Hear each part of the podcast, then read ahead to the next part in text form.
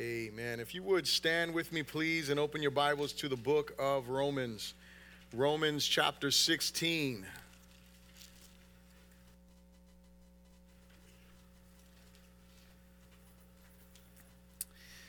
Romans 16, and we will begin reading in verse 1. When you got it, say so. It says, I commend to you Phoebe, our sister, who is a servant of the church in Cenchrea, that you may receive her in the Lord in a manner worthy of the saints and assist her in whatever business she has need of you. For indeed she has been a helper of many and of myself also. Greet Priscilla and Aquila, my fellow workers in Christ, who risked their own necks for my life, to whom not only I give thanks, but also all the churches of the Gentiles. Likewise, greet the church that is in their house. Greet my beloved Epaenetus, who is the firstfruits of Achaia to Christ. Greet Mary, who labored much for us. Greet Andronicus and Junia, who my countrymen and my fellow prisoners, who are of note among the apostles who also were in Christ before me. Greet Amplias, my beloved in the Lord. Greet Urban, Ur, Urbanus, who our fellow worker in Christ, and Stachys, my, my beloved. Greet Apelles, approved in Christ. Greet those of the household of Aristobulus. Those are great names. Um, Greet Herodion, my countrymen. Greet those who are of the household of Narcissus. Greet Tryphena and Tryphosa who loved in the who are who labored in the Lord. Greet the beloved Persis who labored much in the Lord. Greet Rufus, chosen in the Lord, and his mother and mine. Greet Asyncritus, um, Phlegon, Hermas, Patrobas, Hermes, and the brethren who are with them. Greet Philologus and, Ju- and Julia, um, Nereus and his sister Olympas, and all the saints who are with them. Greet one another with a holy kiss. The churches of Christ greet you. Now I urge you, brethren, note those who cause divisions and offenses contrary to the doctrine you have learned, and avoid them. For those who are such do not serve our Lord Jesus Christ, but their own belly, and by smooth words and flattering speech deceive the hearts of the simple. For your obedience has become known to all. Therefore, I am glad on your behalf, but I want you to be wise in what is good and simple concerning evil and the God of peace will crush Satan under your feet shortly. The grace of our Lord Jesus Christ be with you. Amen. Timothy, my fellow worker, and Lucius, Jason, Sosipater, my countrymen, greet you. I, Tertius, who wrote this epistle, greet you in the Lord. Gaius, my host and the host of the whole church, greets you. Erastus, the treasurer of the city, greets you. And Quartus, a brother. The grace of our Lord Jesus Christ be with you all. Amen. Now, to him who is able to establish you according to my gospel and the preaching of Jesus Christ, according to the revelation of the mystery kept secret since the world began began, but now made manifest, and by the prophetic scriptures made known to all nations, according to the commandment of the everlasting God, for obedience to the faith, to God alone wise, be glory through Jesus Christ forever. Amen. Father, we thank you so very much for your word this day. We thank you for your truth. And Lord, we humble our hearts before you, asking you to be glorified in the preaching and the hearing of your word. May our minds be stayed on you. May our hearts be fixed on you. And may they be open to the truth of your word as it enters in. And may we not just be hearers, but may we be doers of your word to bring you glory and honor in all things. We pray this in Jesus' good name. And everyone said, Amen. You may be seated in the presence of the Lord. If you do not have an outline, just raise your hand and the ushers will be sure uh, to get you an outline. We want to be sure that you're able to follow along in the introduction of the sermon. We want to be able to uh, be sure that you're able to take notes so you can remember. And always, as always, an encouragement to you. Uh, this is a good tool for you to utilize to sit down with someone and walk through what you are learning in the scriptures. As a disciple of Jesus, you're called to make disciples in the way that you help someone else grow in their faith is by sharing God's word with them. And so I encourage you to do that. Um, today is going to be the last day in the book of Romans. And so we have made it through Romans. Um, this has been exciting for me. I hope that it's been um, edifying and helpful to you. Uh, I know there's been a lot that we've gone through. I mean, Paul really went, went all out uh, in the book of Romans. And so I hope you've been encouraged through it. But as we're wrapping up the book of Romans, I want to speak to you about special people. Hallelujah. With a population of 329 million people, it means we deal with a lot of special people, do we not? Right? I mean, well, that, that, that's the population of the United States of America.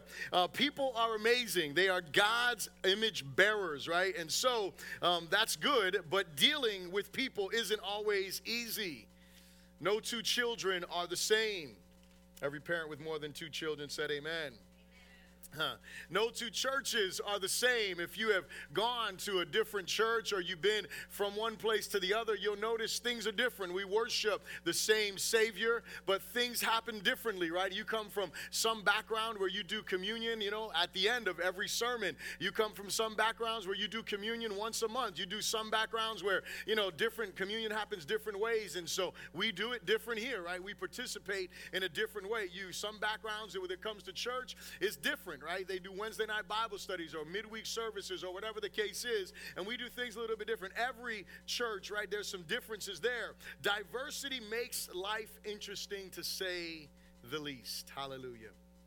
And Paul closes his letter with some final instructions on the special people we are to embrace, we are to avoid, and we are to recognize three different groups of people that we see in these in these scriptures here that we will look at together and one group of people is the ones that we are to embrace those are the saints of God. And then there is another group of people that the scripture says we are to avoid. Those are the ones who are causing divisions in the church. Those are the ones who bring in false teaching, false ideologies to the church. And then there are those other people that we are to honor within the church, and those are the partners in ministry. Those are the leaders in the church. And so we see these type of people. So I want you to think about this this morning. The scriptures teach us how to deal with special people. Hallelujah. You know, so uh, people, when we talk about special people, you know, there's different kinds of special. There are, there are those people, oh, they're so special. And then there's those people that are like, yeah, they're special. Right? Same sentence, but you know there's a difference, right? Those they're so special. I just I love them, and they're like they're so special. You know, like extra grace folks. You know, you know those kind of people, right? And, and, you, and so the, the truth is that God shows us how we are supposed to deal with all kinds of people. Every special person, every different category, God shows us how we are supposed to deal with them. And so the question is are we dealing with people the way that God says? Are we dealing with them the way that we want to deal with them? So repeat this after me, please. Say, we must embrace one another. We must embrace one another, or you could write that there as well. We must embrace the saints of God. Those who are the saints in the Lord, we are supposed to embrace them. That is the truth of the scriptures. We're supposed to embrace one another, we're supposed to care for one another. I love the way the Apostle Paul ends this portion here, verses 1 through 16. He says something in verse 16. We'll touch on it in a moment, but just look at it really quickly because he says this Greet one another with a holy kiss. The churches of Christ greet you. Greet one another with a holy kiss. And he, and he speaks it, and, and I love the way Paul does this because he puts that command, right, that imperative, he puts it right there, right before he tells you to avoid other people. And so, what Paul does is he draws a distinction between the people that we should be embracing with a holy kiss and the ones that we should be marking and we should be avoiding. So Paul tells us that we're supposed to embrace one another. And so what does he do in verse 1 through verse um, through verse 2? He introduces us to someone that is special apparently, and he says, "I commend to you Phoebe." And so this is a female if you're uncertain, but this is a woman, and he makes it clear, our sister. Hallelujah who is a servant, right? And so we have to pause for a moment because what Paul is doing is he's literally saying, not just commending, but he's introducing Phoebe to them. They apparently don't know her. And so, what he is doing is he is letting them know, I want to commend her to you. I want to honor her to you. I want you to know she is important. What most people believe, as far as those who have studied the text, is they believe that Phoebe was actually the one who delivered this letter to the church in Rome. It's pretty interesting that she would be the one who delivered this letter to the church Rome. She's the one who brought this letter to Rome for the Apostle Paul, which is why he's making a big deal. And he pauses to say, I commend you to her because she is a servant. That word servant is the word, is from the word where we get the, the word deacon from. She is a servant or a diaconess, right? A deaconess. In the, and, and, and here's what's important, right? Because the question is is this just a general term for servant or is this an actual technical term for deacon? So, meaning someone who has a position in the church. This is really important stuff, right, for us to consider. Why? Because there's a lot of different opinions about what women's roles are in the church. And Paul is making something clear here, and he says this. Now, notice what he says. He says, She is a servant of what? To the church, he says clearly, of St. Cenchrea. Not just a servant in general, but a deaconess in the church of Cenchrea. Now, really, I don't want to like tease that out too much because I don't want to squeeze it till it bursts. I'm not going to make a big argument about it. But if you were to ask me my opinion based on what I'm reading in the text, Paul makes it a technical declaration in saying that she is a servant of the church, not just a servant of Christ. Not just a minister of the Lord, but a servant of Christ. Now, now, now that's important because she's the one that potentially is delivering this letter. And he goes on and he tells them how they should treat her, that you may receive her in the Lord in a manner worthy of the saints. That's important, church. There is a way that we should receive one another. There is a way that we should love one another. There is a way that we should, listen to me when I say this, we should treat each other different than we treat others we should love one another in a different way than we love other people. Listen, we should love all people, right? Amen? Like we should love all people. We should love those who love Jesus as well as those who do not love Jesus. But there is a way that we as believers are supposed to embrace one another. We're supposed to love one another. We're supposed to care for one another. And Paul is saying, greet her in a way that is that, that is in a manner that is worthy of the saints, that is worthy of one who is walking with the Lord. As and, and not only that, but assist her in whatever business she has need of, for indeed she has been a helper of many and of myself also. And so Paul commends her, introduces her as a servant of the Lord, one who has been very helpful unto them. So he introduces Phoebe to them, and then he goes on and he makes this list of people at the end, right? Remember, this is his, his closing out of his letter. And as he's closing, he lists these people. There are 28 individuals in this list that he mentions, most of them by name. And in that list, there's two couples that he mentions. And then out of those two couples, there are 19 men and there are nine women that are mentioned in this whole thing here. And I just want us to walk through this together and just look at what Paul says, right? And always remember this whenever you're asked to read the scriptures and you have to pronounce names, just do it with boldness. It doesn't matter if it's right or wrong, just do it boldly. Just make it seem like you know what you're saying. Just the, listen, you can roll your R's or whatever you want to do, make it sound Greek, Hebrew, whatever you want to do. Just say it with boldness, right? These are the easy ones, right? So greet, right? Greet Priscilla and Aquila my fellow workers in Christ Jesus. So those who labored with him, you guys remember Aquila and, and, Priscilla, they were from the book of Acts. If you go back there, you'll remember who they were. Look what he says about them. He says, who risked their own necks for my life. Those are the kind of friends we need, don't we? Those that are willing to say, yo, I got your back. Had fun with Pastor Aldo yesterday. They took us out, right, to go and shoot some guns. I never, I've never shot, it was AR-15, right? Is that what it was? I never shot one of those before. Those things are pretty amazing. Pretty amazing, pretty amazing, right? I mean, I, I, we shot a shotgun yesterday. We had so much fun. We took a picture where he was pointing his gun that way or vice versa, and you know, I always got your back, right? You need the, it was a joke in the picture. But the fact is what? Is that you really need people that have your back. People who are really willing to be like, you know, they call them the ride or die types of folks, you know? Those people that are like, yo, I'm with you and we're gonna run this thing and we're gonna fight this thing. And yo, I'm willing to go, I'm willing to go to bat for you. Like that's the kind of people we need. See, for us, it's not like them. Like these, when it says here that they risked their necks, they were really, they were, they were really like they could have died, like legitimately. They weren't like going to just be thrown in prison. They weren't just going to be beaten. They weren't just going to get a fine. It wasn't anything like that. Like, legitimately, they were going to go ahead and they could have died for this. But also the churches, right? And so, whom, whom not only I give thanks, but he also gives thanks for the churches of the Gentiles, right? And he goes on, he says, likewise, greet the church that is in their house. And so, what we see here is that apparently in their house there was a church that was meeting there, which is something that was normative during that time. He goes on to say, Greet my beloved Epaenetus, who is the first fruits of Achaia to Christ. Greet Mary, who labored much for us Greet Andronicus and Junia, my countrymen, and my fellow prisoners. So these are people that was in prison, right? You have people that have labored much. A, a woman by the name of Mary who labored much for us. You have Andronicus and Junia who were fellow prisoners with Paul, who are of note among the apostles. There's some debate about that. Is it were, were they apostles or were they noted among the apostles? I would say the reading of the text leans more toward they were of note among the apostles. In other words, it's kind of like someone who stands out because of their service within the church.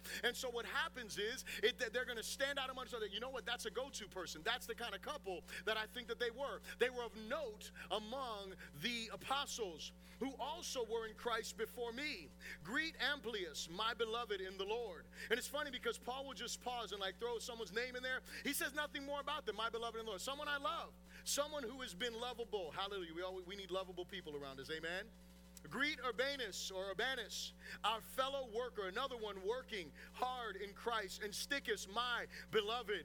Greet Apelles, approved in Christ. It's important, right? Like maybe maybe this person struggled with their identity in Christ. They needed to be encouraged that they were approved in Christ. Greet those who are of the household of Aristobulus. And so maybe there was a church that was meeting in his house, or maybe it's the family of Aristobulus. We're not 100% sure there. Greet Herodion, my countrymen. Greet those those who are of the household of Narcissus, who are in the Lord. Again, could have been a church that was there. Greet Tryphena and Tryphosa. Hallelujah. They were twins, maybe. May could have been. Could have been. You know, you know, you know, some parents they want to name all their kids with like J's or T's or whatever, and I don't know. So maybe they were. i am gonna I'm gonna go with that pass out. They were twins. That's uh, in the moment commentary on the scripture. Who have labored in the Lord. So these two women have labored in the Lord hardworking women for the Lord. Greet, greet the beloved Persis, another woman who labored much in the Lord. Greet Rufus, chosen or choice in the Lord, and his mother and mine. And, and when you read that, his mother and mine, it might not make sense to you, but I was reading another translation. it's really like the one who has acted like my mother as well. We need those women in the church, amen? Those women who love, right, in, in, in, such a way that they minister that they may, that I don't know, maybe Paul's mom was dead, I don't know, or, or maybe just when he wasn't, he wasn't around her, and she came in and ministered to him, right? The church needs those kind of people there. Greet Asyncritus, um, Phlegon, Hermas, Patrobas, Hermes, and the brethren who are with them. Greet um, Philologus and Julia, uh, Nereus and his sister, and Olympas, and all the saints who are with them. And so Paul goes through this list. And so a couple of things that you may want to note is this. Two of them stand out to me. The first one may not seem, right, so clear when you just read through the names because you may get caught up in, man, how do you pronounce those names? And forget that those names are more than just a pronunciation, but they're actually people in a time period who had certain things that were going on in their life. And so the first thing I would say is the diversity of the list should stand out to us because in this list you have men, you have women, you have slaves, you have freedmen, you have people who are well to do and people who are well thought of that are all throughout this list here. That's the kind of people that you have in this list, and the Apostle Paul does. The second thing I want you to note in this list, and this is very important, the reason why I'm pointing this out is because it is very important for our days. And, and, and it's going to tie in with the second point that I will make.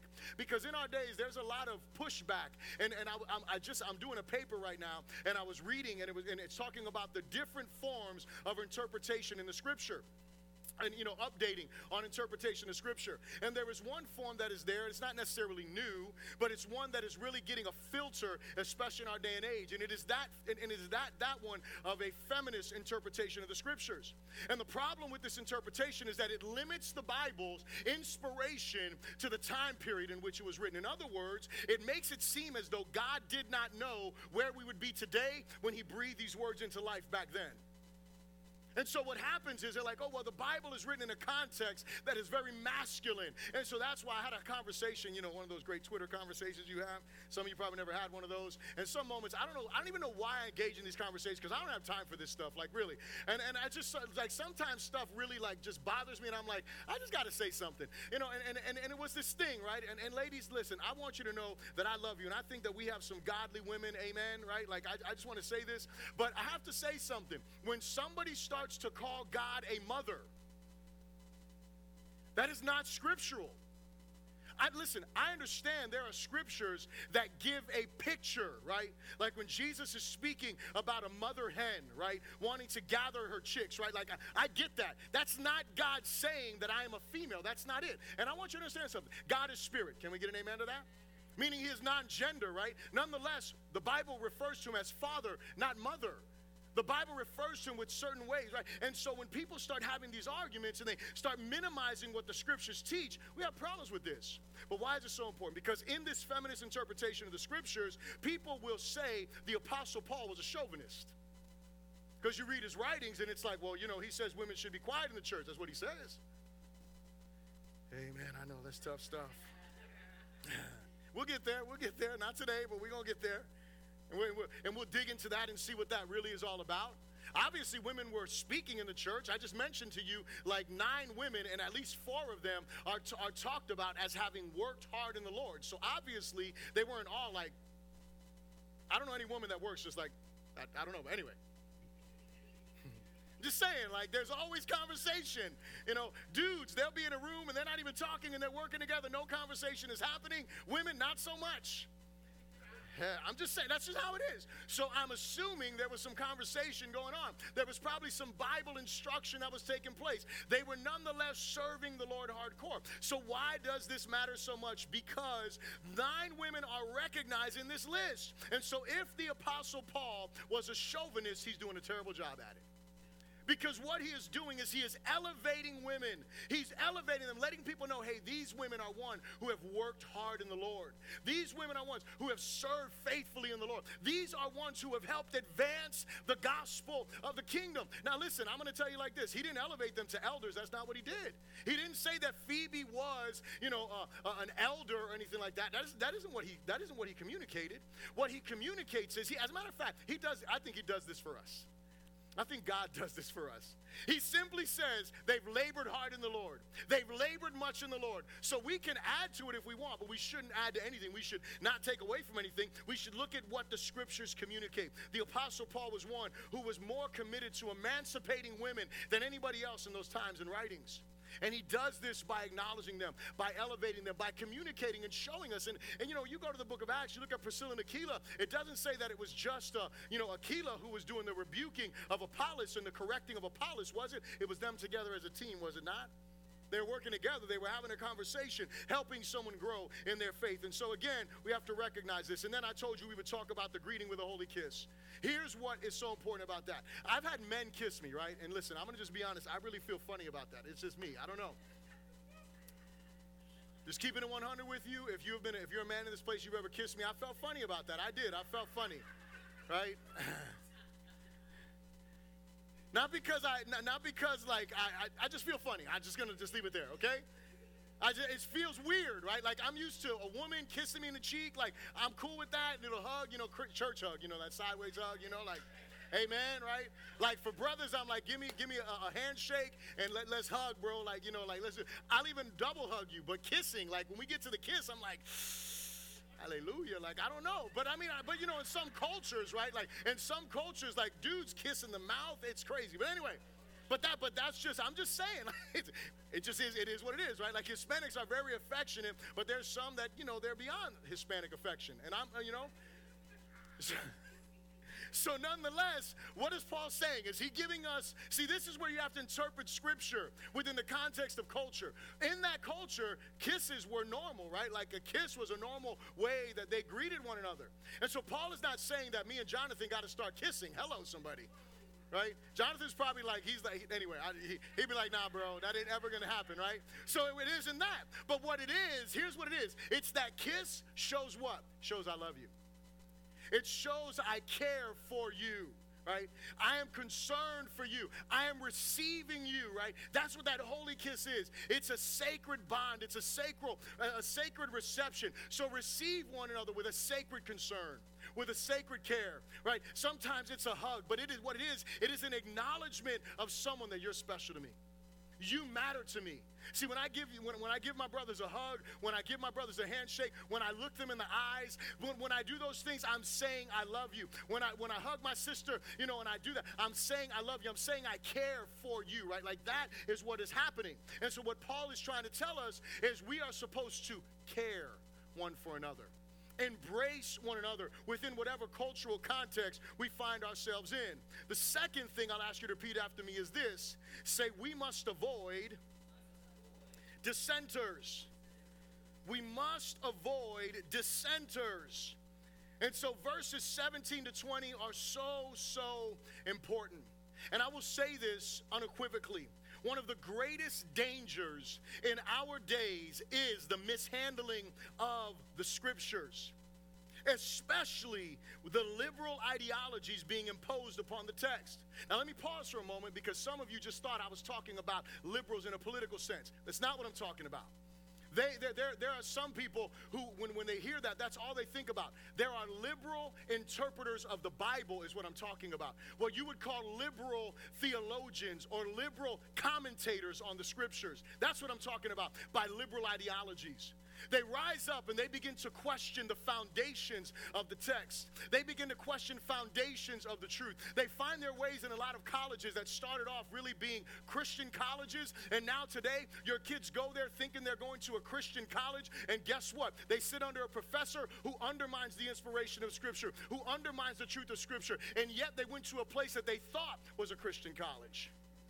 And so, what we have in our days, listen to me, this is something that is so important for you as those who study, as those who read, as those who, you know, want to know what the truth of Scripture is. Before you start reading any book, before you start listening to any voice, you need to research who that person is. You need to research where that person went to school. You need to research what church that person is part of. You need to know where they are coming from because if you do not, they will talk to you in ways that sound as though they are speaking authoritatively because they've studied studied all of these documents and they've read all of this stuff, and yet they denounce and they reject the things that are crucial to Christianity, like the resurrection, like the virgin birth, those things that really matter. And then, like I told you before, if we can't agree on those things, I don't want to hear your interpretation about other things.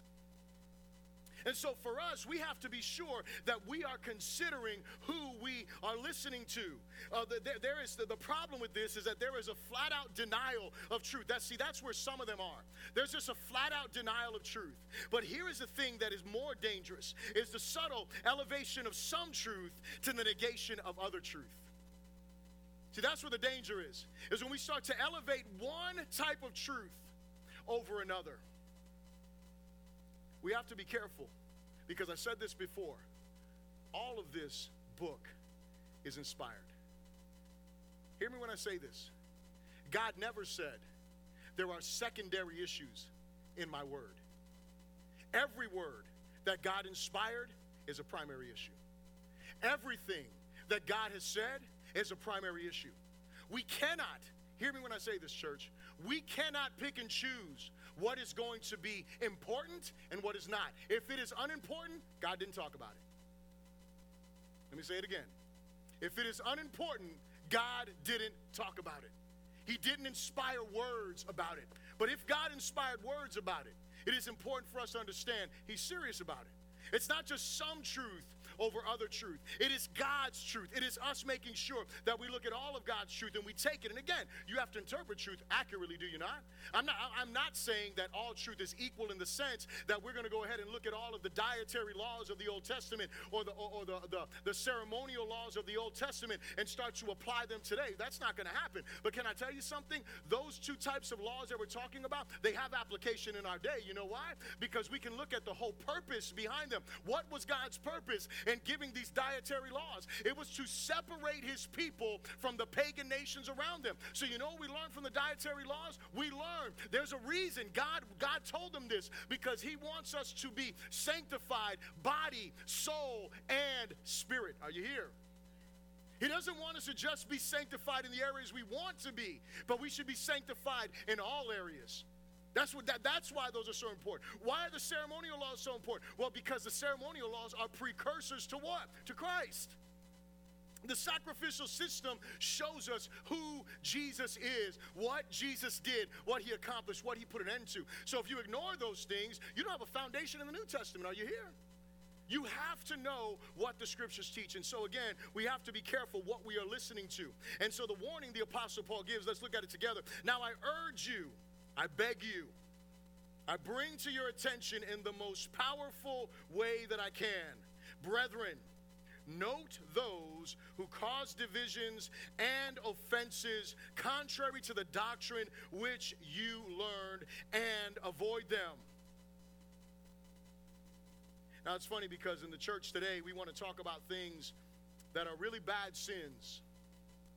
But can I tell you something? We don't ever talk about divisive people. And you know who Paul said to Mark? Those who cause divisions. You know who Paul said to avoid? Those who cause divisions, contrary to the doctrine that we have been taught. Paul makes it clear we need to be careful to who we embrace in fellowship, who we embrace as brothers, who we embrace as sisters. Again, who we are listening to in our lives. We have to be careful. Listen, there's plenty of voices out there. There's plenty of voices out there that are not communicating. So, what is a dissenter? How, why, why did I use that word there? So a dissenter is one who differs in opinion. It's one who differs in opinion over doctrine, that is, over teaching, but who also causes offenses. And when we look at that word offenses, what it means is it's the picture is somebody who is putting traps right next to the scriptures. It is someone who is putting traps that you are going to fall into because what they're doing is they're laying out the Bible, but it's just like Satan did, right, in the garden. What they're doing is they're saying, well, God, did God say this? Oh, yeah, God said this, but this is why. And then all of a sudden, we find ourselves tripped up because what? Because we were listening to people who were mixing lies with truth. They were mixing lies with truth. And let me tell you how you can tell how who these people are. Verse 18 makes it really clear. For those who are such, listen to this now, do not serve our Lord Jesus Christ, but their own belly. Are you here? They serve their own passions. Listen, whenever you have someone talking about they're a person of faith and yet they're living in their sin, we got to question that. We cannot embrace that because you know we start doing? We start saying, oh, well, they're people of faith. They believe in God. Oh, they read the Bible. Oh, they go to church. And so we should listen to their voice. Wait a second. We're not supposed to listen to their voice. As a matter of fact, we're supposed to mark them. Oh, that's rough. You know what marking means? Marking means that you make sure that that person is exposed for who they are. Oh, we don't want to do that. That's mean. That's not very Christian, is it? oh, no, it's very Christian. Oh, that's not Christ like. Oh, yes, it is. Jesus would call out those who were in sin. He would call, listen, the ones who were in sin who didn't want, check this out. See, see people think that the only, the, the people only equate Jesus and the woman at the well. That's the only thing that people equate Jesus with. The woman at the well and the woman who didn't get stoned. That's the only people that they equate Jesus. Whenever they think about Jesus rebuking someone, here's what they think. They think about Jesus rebuking someone who is a Pharisee who thinks that they're all that spiritual. That's what most people think. You know, there's a guy, he was a rich young ruler. You remember him? You know what he was? He was a heathen too. And you know what Jesus did? Marked him. He walked away and he was like, Yeah, it's hard for people to enter into the kingdom of heaven. It's impossible. If God doesn't do something in their hearts, it's impossible. And so don't tell me that Jesus doesn't ever rebuke sinners. Oh, yes, he does. He does. He confronts sin because what? Because he loves them. That's why he does it. And if we say we love people, then what are we going to do? We're going to confront them in love. But there's other people in the church, in the church. I'm not saying they're Christians. I'm not saying they're believers. I'm not saying they're people of faith. There are people who are in the visible church. They go to congregations that open up a Bible and ignore other texts of Scripture. And yet, what are they doing? They are serving their bellies, they're serving their desires right? And what do they do? So they serve their own desires. So that's how you know, because they twist the scriptures to fit whatever narrative they wanted to fit in their own lives. And by smooth words, this is how you know, and flattering speech, they deceive the hearts of the simple. So what do they do? They come talking your Bible just like Satan did to the to, to Eve in the garden. They come talking to you about these this word. Well, this is what your Bible says. This is what Jesus said. Hello. These are words in red. Hello. Uh-huh. That, that, that, that's what they start doing, but they're serving their own bellies. they're serving their own desires, deceiving people. And what does Paul go on to say? He says, For your obedience, look at this, for your obedience, the reason why he is telling them to mark these people is not to be mad, is not to be mean, is not to be harsh. The reason he's telling them to avoid them is because of this. For your obedience has become known to all. Therefore, I am glad on your behalf, but I want you to be wise in what is good and simple concerning evil. Paul understood these people were walking in obedience, they were growing in their faith, they were developing in their walk with God, they were going from glory to glory in their, in their, in their representation and understanding of who Jesus is. And you know what was happening? What is happening is these false teachers were coming in and they were going to circumvent and short circuit that growth. And so Paul says, don't listen to them. Why? Because when you mix false teaching into the church, you always end up with disobedience. You always end up with people who abandon their obedience because they think, oh, well, so and so is doing this, so and so said this, so and so seems to be right, therefore, I don't have to be so holy. I don't have to be so righteous. I don't have to be so radical. Wait a second. I love Marisol's exhortation this morning. Jesus was on the cross. The Father looked away from him so that way he would never have to look away from us. He wants us to come and walk with Him in relationship. God is separate. Listen, listen to me. Our sin separates us from God. Jesus came in. This is the gospel. Jesus came in to reunify us, to rectify that broken relationship. He did that for us so that way we could come into a relationship with Him that would produce obedience to Him. And whenever you listen to false teaching, you will always start to not obey the way that you should. But even more importantly, look what Paul says in verse 20. He says, And the God of peace will crush Satan under your feet shortly. The grace of our Lord Jesus Christ be with you. Amen. I love it because Paul gives like three amens in this chapter, like right at the end. It's like, Amen. Amen. So I don't feel bad saying amen, right? Amen.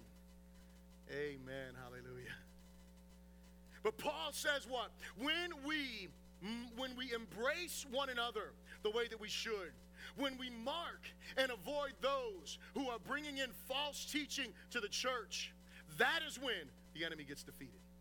It is in that place when we don't when we walk in disobedience, guess what? The enemy has place to run and he has place to, to enact his plans in our lives. But when we decide we're going to walk in obedience, you know what happens? The enemy is crushed. And notice that I said we. I didn't say you. I said when we, see, the problem with us as the church, we think about just me, myself, and I. Oh, well, I'm walking in obedience. Well, maybe you might be, I don't know. But here's the thing it's not just about your obedience, it's about our obedience.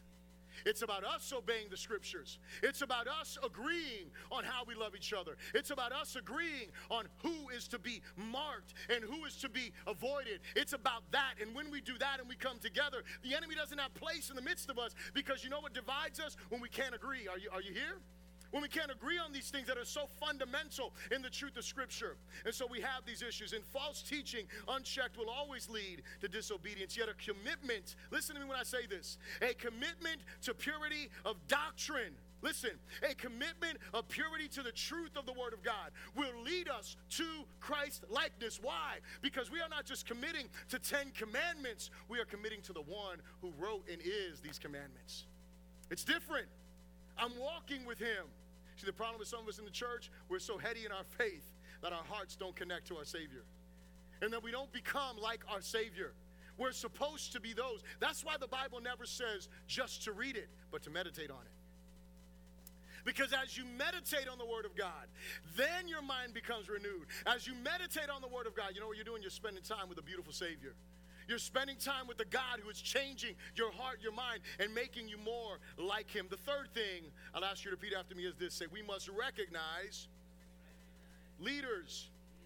And so we have those who we're supposed to embrace, which is all of us. We have those that we're supposed to avoid, and we have those that we are supposed to recognize. Verse 21 through 27, the Apostle Paul does what? Verses 21 to 24, he says, Timothy, my fellow worker, and Lucius, Jason, and Sosipater, my countrymen, greet you.